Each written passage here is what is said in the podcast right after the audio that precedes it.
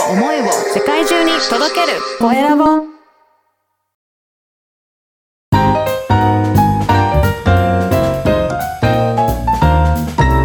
ポッドキャストの配信で人生が変わる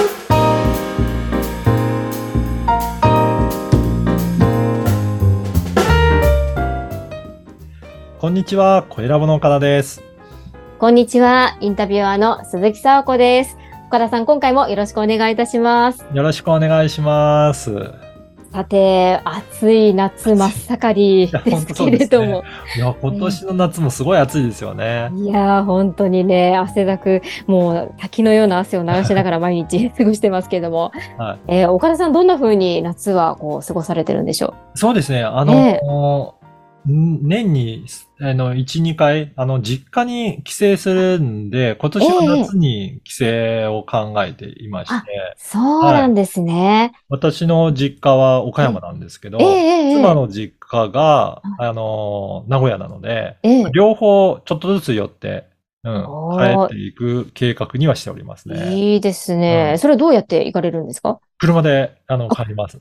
車で？はい、高速運転して行きます。わあ、結構、結構大変そうですけども。あの、そうなんですね。最近、あの、車の高速だと結構ええ自動運転とかもあるので、それが楽になったので、あの、結構車の移動が苦じゃなくなってきたなっていうところがあるので、うちは、なんあの、か田舎に帰るといろいろ荷物を、あの、くれるので、いやーそうですよね。お土産もね。ね、ええあるのええで、やっぱり車で行くと楽だなって思いますね。なるほど。いやー、は時代はいろいろ変わっておりますね。はい。沢子さん、なんかどんな感じで過ごします？夏は。私もやっぱりですね、こう、恒例になってます。帰省ですねね。ええもう主人の実家の愛媛の方に帰るという感じで、もうそれは飛行機で。うん。ええどうですもか？愛媛はどんな感じなんですか？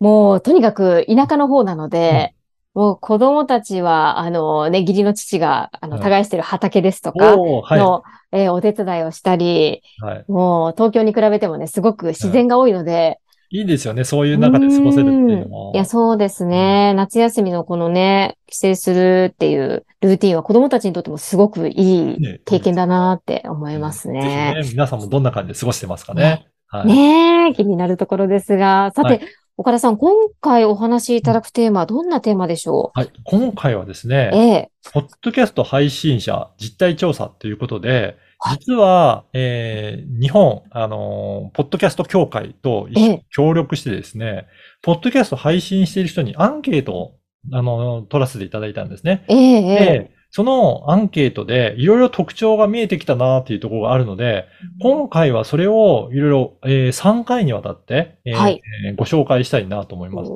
まず、今回は、はい。配信している人がどんな人なのか、その方の属性だったりとか、ええ、あとええ、特徴についていろいろご紹介できたらなと思いますので、はーい。はい、あの、いろいろご紹介していこうと思います。いや、はい気になるところですが、私もね、少しあの、拝見させていただいたんですけども、はい。いや、で、非常に興味深いです。そうですよね。まず、年代なんですけど、はい。あの、オトナルさんとあと朝日新聞社さんが、ポッドキャスト国内利用実態調査ということで、ユーザー側のアンケートは取ってたりするんですよね。はい。でそのデータとも比較すると、えーリスナーさんとして多いのは10代から30代で、もう、えー、50%半分超えるぐらいの方が聞いてるんですけど、ええ、配信してる人はじゃあどの年代が多いのっていうことなんですがうん、えーやっぱり30代から50代の方がすごく多くてですね、えー30代26%、40代26%、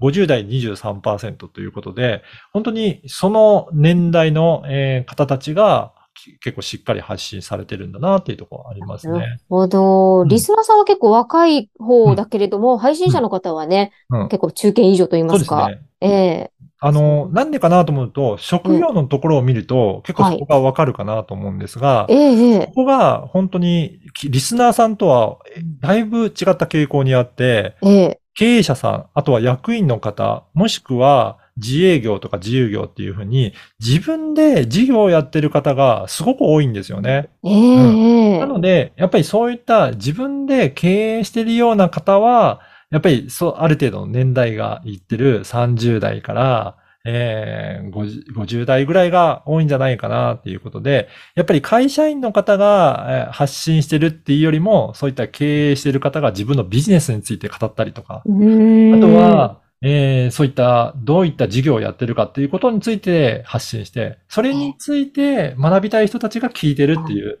そういった傾向があるなと思うので、そこが年代とか職業にすごく現れてるなという感じがしますね。そうですね。こう、見事に需要と供給がマッチしているような、そんな結果ですよね。ですよね。ええあとは、あの、地域についても、えーちょっと調査してるんですけど、はい。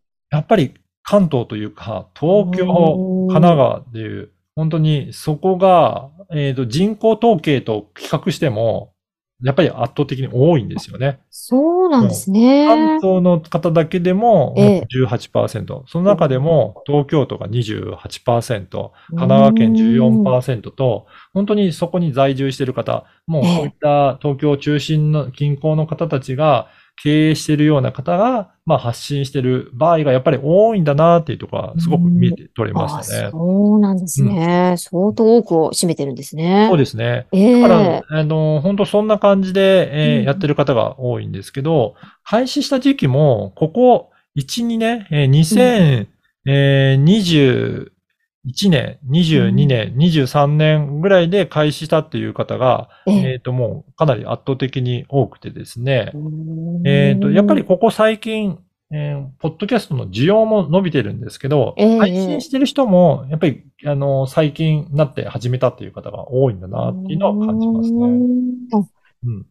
そういう、こう、今までは、まあ、自分にはあまり関係なかったけれども、結構その自分から配信するというチャンスが、そう巡ってきやすくなったといだうと思いことでかますすねね。。はい。環境も整ってきましたし。うんで、うん一方で、もう10年以上続けてるっていう方も5%ぐらいいたので、結すごい。構も継続してるなっていうのはありますね。そうなんですね。10年以上やってらっしゃる方も。うん。だから本当に初期の頃からずっと配信し続けてるんだなっていう、そういった方もいますそうでねうん。だからそういう方もいます。あと、調査したところで言うと、はい更新頻度ですね。皆さんどれぐらいの頻度で更新してますかっていうところも聞いてるんですけど、ええ。圧倒的に多いのが週に1回配信の人でしたね。ううんん。その方たちが6割ぐらいですね。はい。もうそれ以上更新してる人も、えー、大体10%ちょっとぐらいいらっしゃったりするので、えーと、毎日の方だったりとか、週2え回、え3回とかっていう方もいらっしゃいますし、ええ、ええ、ええ。あとは、まあ、不定期に配信してますよとか、うん。えー月、えー2回とか、各週とかっていう方もいらっしゃるので、まあ、基本的には、まあ、毎週毎週更新するようなペースが、まあ、あの、合ってるんじゃないかなっていうふうにああ、なるほど。まあ、その方のね、忙しさですとかね、うん。いろんな、あの、ライフスタイルにもよってね、配信頻度もそ違うと思うんですけども、うん。えはい。やっぱり私も、あの、聞いてみて、え、ええ、あの、配信は毎週であった方が、リスナーさんも、あ、何曜日この番組やってるなっていうふうに、習慣がしやい。すいっていうところはメリットとしてあると思いますね。確かにそうですね。わかりやすいですよね、聞くときもね。ええ、えはい。え。なので、あとは、そうですね、始めたきっかけとかう、んえーポッドキャストを配信してからの変化、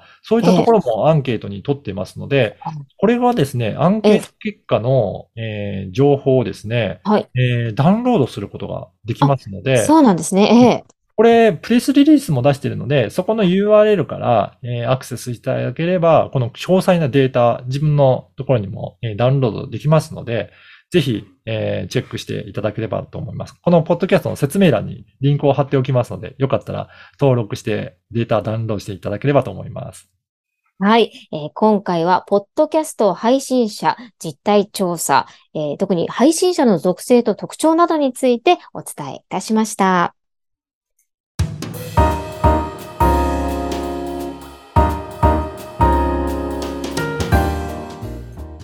続いては、おすすめのポッドキャストのコーナーです。今回はどんな番組ご紹介いただけるんでしょう？はい。今回は、この社長と働きたいと思わせる中小企業の採用戦略という番組についてお話ししたいと思います。う面白そうですね。ね。やっぱり、え中小企業って人材募集っていうのはすごく大切だと思うんですよね。でも、大手に比べるとなかなかやっぱり採用って苦労する会社さんって多いなっていうふうに聞いてますね。ええあ、そうなんですね。ええだから、そうすると、何を、えー打ち出していかなきゃいけないかっていうと、やっぱり社長自身の魅力ですね。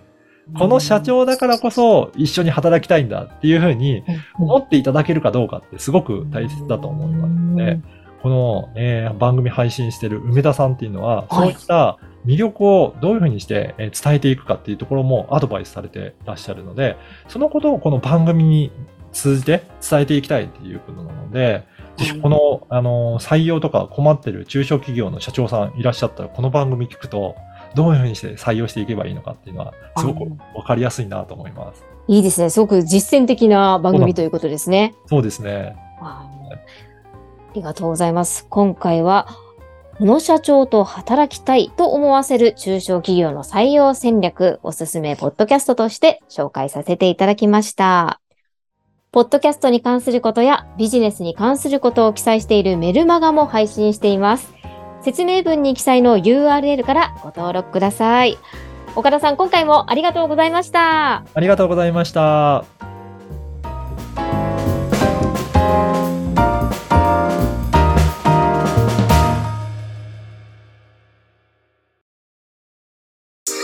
声を思いを世界中に届けるコエラボ